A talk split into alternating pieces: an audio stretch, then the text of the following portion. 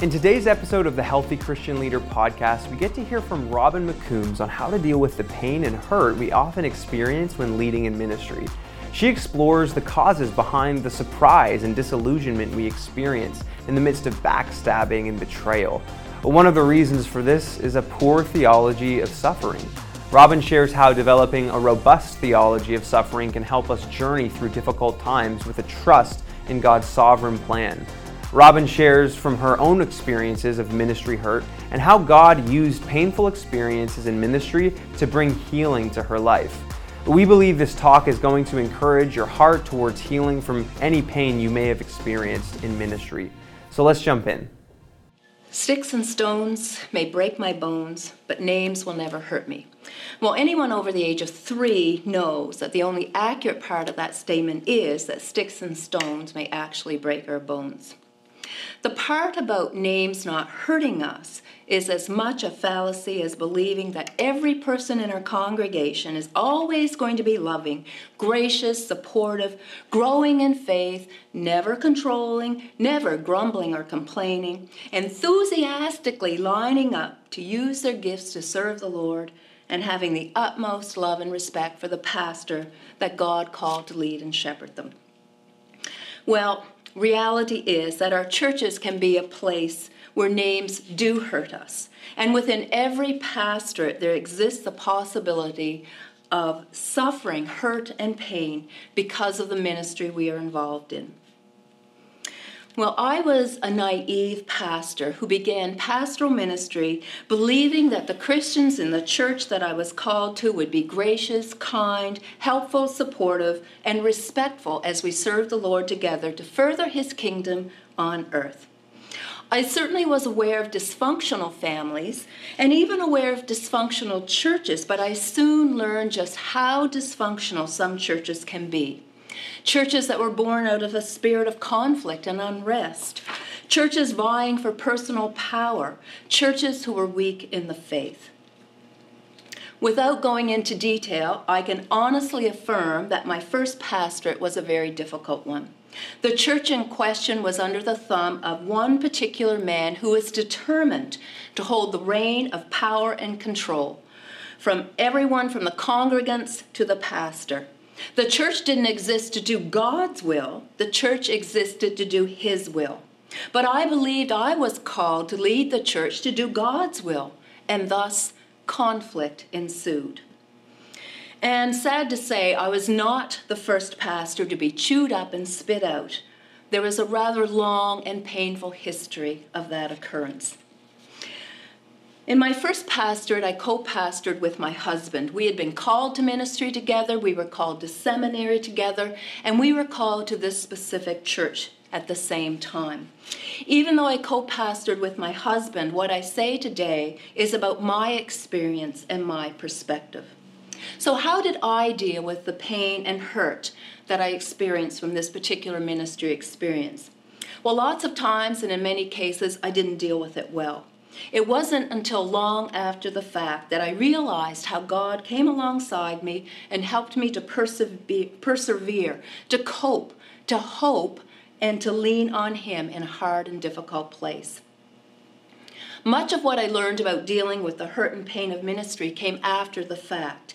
As I reflected back about that time and as God dealt with me in its aftermath, one thing I know for sure was that the Lord was with me during the whole time through thick and thin, and the only reason I'm still standing here today is because of His presence with me and His grace and His power in my life. And I suspect that all of us, at one time or another, or to one degree or another, will have to deal with hurt and pain in ministry, if you haven't already done so. The list of how to deal with hurt and pain in ministry is not an exhaustive one, but rather these are things that I learned during my painful experience. You may have a different list, but I suspect there will be some common denominators. So, what are some ways that we can deal with hurt and pain as we minister? Well, the first way is to learn the reality of suffering. When I began pastoral ministry, I thought I was going to change the world for Christ, and everybody else would be of the same mindset, and we would joyfully serve Him together. I didn't even entertain the possibility that there would be conflict, disappointments, hurt, or pain. Like I said, I was very naive, but I quickly learned the opposite. When the man who would have the ultimate power and control was out in the community and even in the church family spreading lies about me and my family, I used to think, how could a Christian do this to another Christian? I expected that kind of behavior from an unbeliever, but not a follower of Jesus. And this is where I needed a good dose of reality. If Jesus' disciples and the religious leaders of his day hurt and betrayed him, then most certainly the followers of Jesus today are going to be hurt and betrayed at times, as Scripture makes very clear. Jesus said to his disciples, If the world hates you, keep in mind that it hated me first. If you belong to the world, it would love you as its own. As it is, you do not belong to the world, but I have chosen you out of the world. That's why the world hates you. So, why would I ever think that I, as a child of God, would be immune from rejection, hurt, and pain when my Lord suffered such things? Well, over the years, God taught me a theology of suffering. That is the reality and certainty of suffering.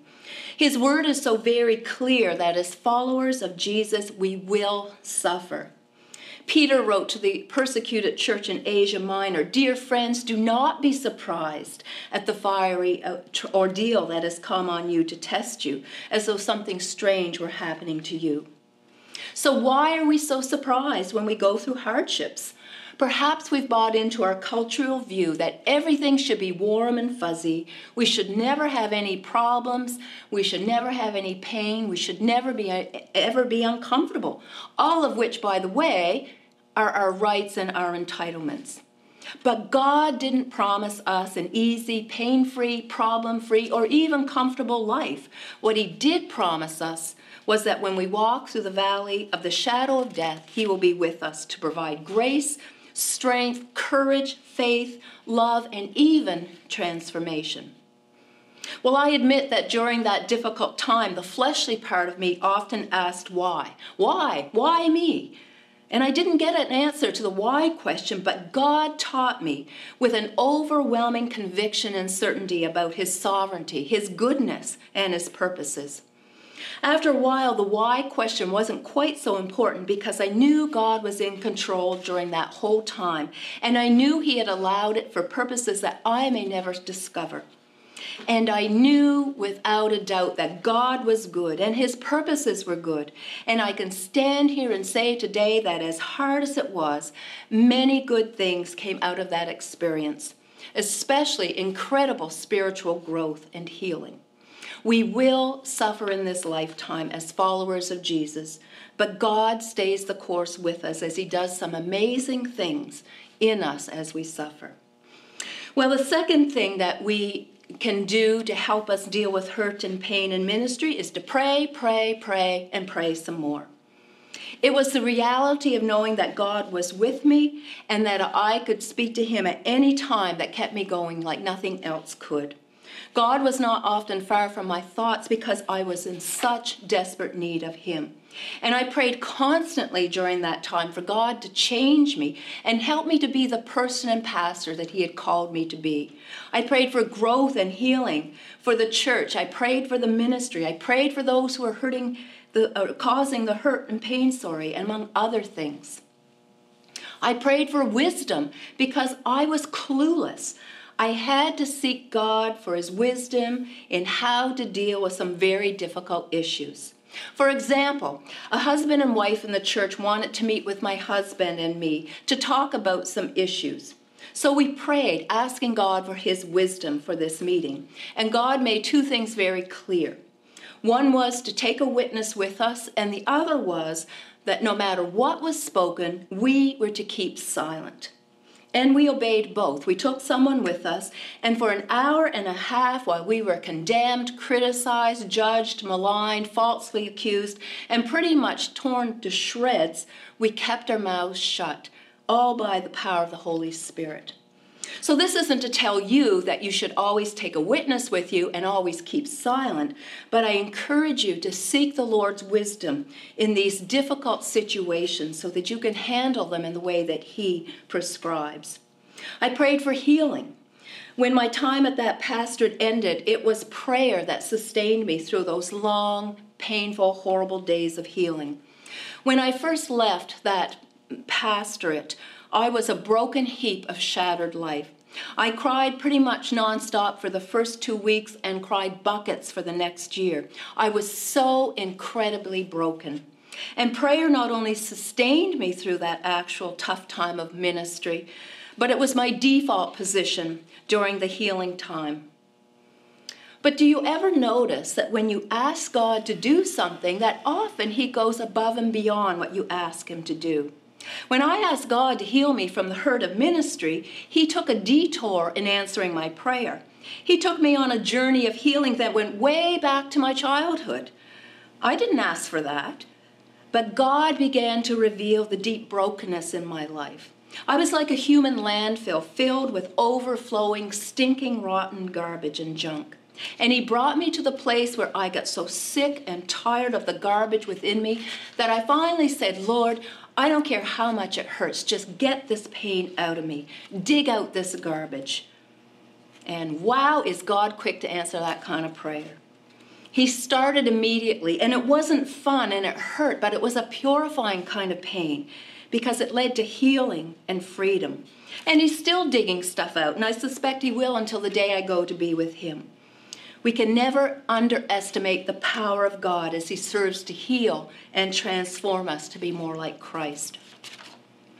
I prayed for God's timing. When I received the call to that church, I vowed before the Lord that I would stay until He told me to go. And I took that vow very seriously, even when the conflict was the most heated. There were days when every fiber of my being wanted to bolt for the hills and hide in a cave like Elijah did after Jezebel threatened him. But I held on and I prayed every day, asking God, Is this the day that I can leave? But the Spirit of God kept saying to me, No, stay, the time is not yet. And then at the end of one summer, I sensed the Lord telling me it was time for that church to have a new leadership. And after leaving that church, I was in no shape to pastor anyone, let alone a church. I had calls from well meaning churches at the time asking if I would consider being an interim or a part time pastor. And one such call came very quickly after I left, and I was told that if you fall off the horse, you've got to get right back on. But I sensed so strongly that God was telling me not to look for another church at that time, but rather to take the time to heal and to reflect and spend with Him. For some people, maybe leaving a difficult pastorate and going immediately to another one is God's plan, but I knew it wasn't for me. It would have been disastrous for the church, and it would have been disastrous for me if I had gone back to pastoring without dealing first with the hurt and the pain. I find it ironic that if we fall down and break our leg, we're going to take the time to allow the leg to heal. But if someone is deeply wounded emotionally, we often expect either them or ourselves to just get back up and go back immediately to what we are doing without allowing the wounds to heal. Well, another way that we can deal with hurt and pain in ministry is by having a network. After that hour and a half meeting where I was railed at nonstop, suffice it to say that I was devastated. The next day, Derek and I went to visit a trusted seminary professor that we knew, and we told him about the meeting, and he gave us some great advice. He said, Consider everything that was said about you. If it's true, then own it before the Lord, repent of it, and make things right if it's possible. On the other hand, if what was said about us was not true, then just give it to God and don't think about it again. This past, this professor, sorry, was part of a network of people that we had in our lives at that time that supported us and encouraged us and prayed for us. We also had friends that we went to seminary with. Another husband and wife pastoral team that we met with monthly for, for fellowship and for prayer and for support. And this was so important to us at that time, and we valued that relationship with them so greatly. We were also part of a good ministerial at the time and got a lot of encouragement and support there as well. These were safe people that we could bare our souls to. And these strong Christian people in our lives who were separate from the local church context were invaluable to us during that difficult time. Well, another way we can deal with hurt and pain in, in ministry is to not suppress the pain. During this time, I had been doing a Bible study that dealt with acknowledging our pain and hurt to God instead of uh, burying it or ignoring it. And this study focused on Psalm 109. In this psalm, David was devastated because he was betrayed by a close friend. And he poured out his heart to God, telling God what he was thinking and feeling. Just listen to some of the things David wrote about this person who, who betrayed him. He says, When he is tried, let him be found guilty, and may his prayers condemn him. May his days be few. May another take his place of leadership. May his children be fatherless and his wife a widow. In other words, David, David is saying, I hope he drops dead. May his children be wandering beggars. May they be driven from their ruined homes. May no one extend kindness to him or take pity on his fatherless children. May his descendants be cut off, their names blotted out from the next generation. Here, David is pouring out the pain and anger and distress in his soul to the Lord. David says to God, I hope he drops dead. His children fail at everything, and his family is wiped off the face of the earth, and may they all rot in hell. Now, I'm paraphrasing, of course. But David is telling God how much he is hurting. He's telling God exactly what he thinks and feels. But then notice what he says to God after he gets all of this stuff off his chest. He says, But you, sovereign Lord, help me for your name's sake. Out of the goodness of your love, deliver me.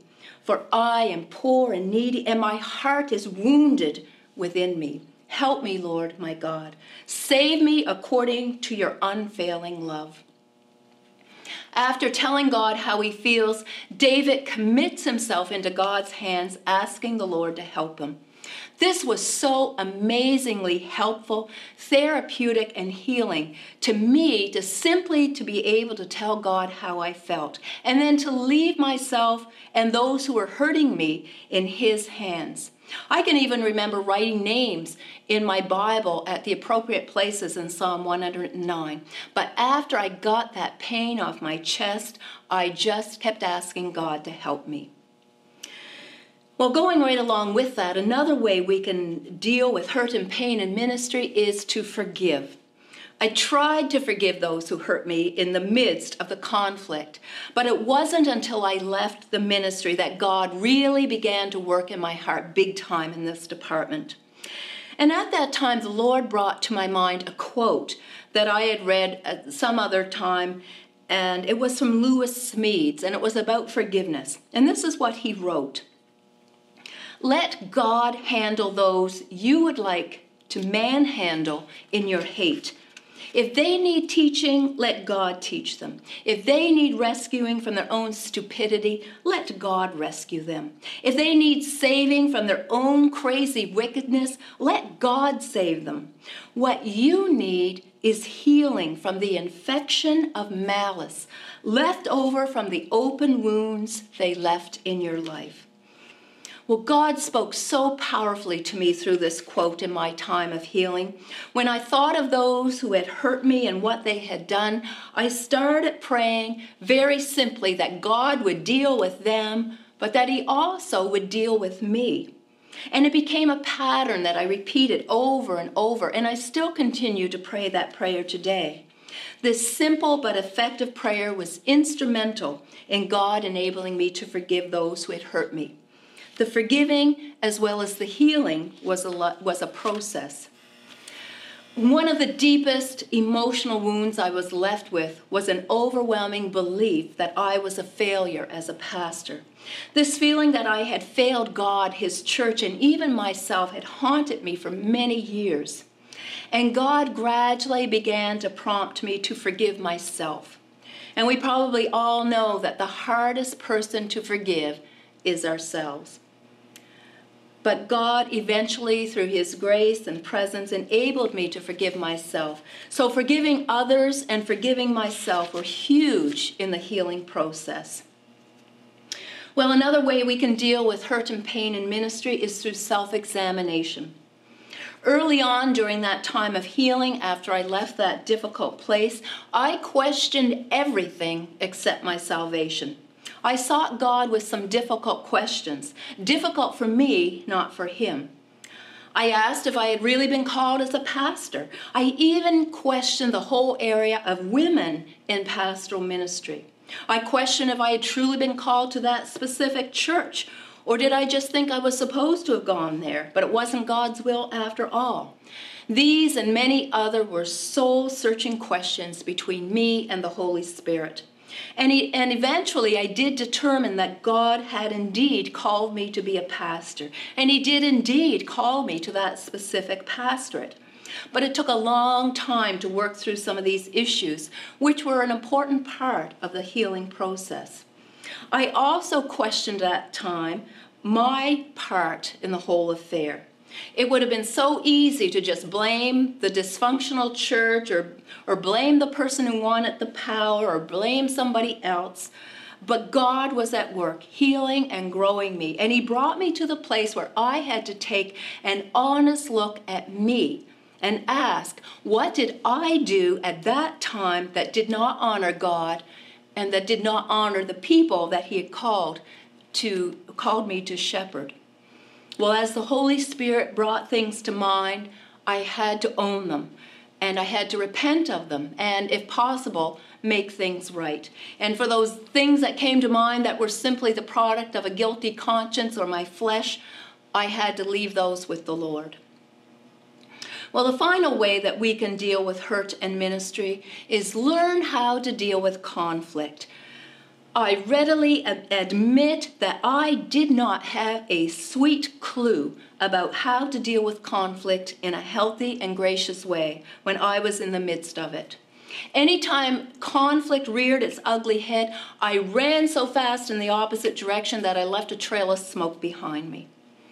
And to be honest, it's only been in the last two years since I've been studying emotionally healthy spirituality that I'm learning how to deal with conflict in a Christ like manner. And I cannot encourage you enough to not wait when you are in the midst of conflict to, to figure out how to deal with it, but to learn about it previously to any conflict happening. Well, during my convalescence, God led led me to fill my heart with His Word. And I spent hours on end in the Word like never before in those first, year, first few years after leaving ministry. Nothing changed me more deeply than this time of healing and being alone with God day after day. The spiritual growth in my life during that time was like anything I had seen since becoming a follower of Jesus. God was growing me spiritually and He was healing me emotionally in amazing ways. I didn't necessarily see all the change at the time, but eventually I saw the change in such a way that I knew that it was only attributed to the Holy Spirit. But because of all this, I can honestly say now that in going through that difficult pastorate was probably one of the best things that ever happened to me. God used such a difficult, dysfunctional, and broken time and experience in my life to bring about change and good that I could never have imagined. God is so good, as are his purposes. As much as incredible growth and healing occurred eventually, the time spent in that ministry situation in the first five or six years after were some of the most difficult and devastating in my life. But in all the hardships and pain and suffering, God was there with me. And I am so very thankful to God that during that time, nothing ever entered my mind to turn away from Him or to blame Him for what happened. It was only by His presence and His grace that I am where I am today, still on the journey of faith, still on the journey of growth and healing. So, in closing today, my prayer is that if you are going through that hard place of hurt and pain in your ministry, know that the Lord will be your constant tower of strength and grace as He comforts, heals, and transforms you. May God bless you and amen. Thanks for listening to today's episode of the Healthy Christian Leader podcast. If you enjoyed it, consider leaving us a review. And if you're looking to grow with like minded Christian leaders through our online community, consider connecting with us on YouTube, Facebook, and Instagram, or visiting us at our website, aaronministries.com.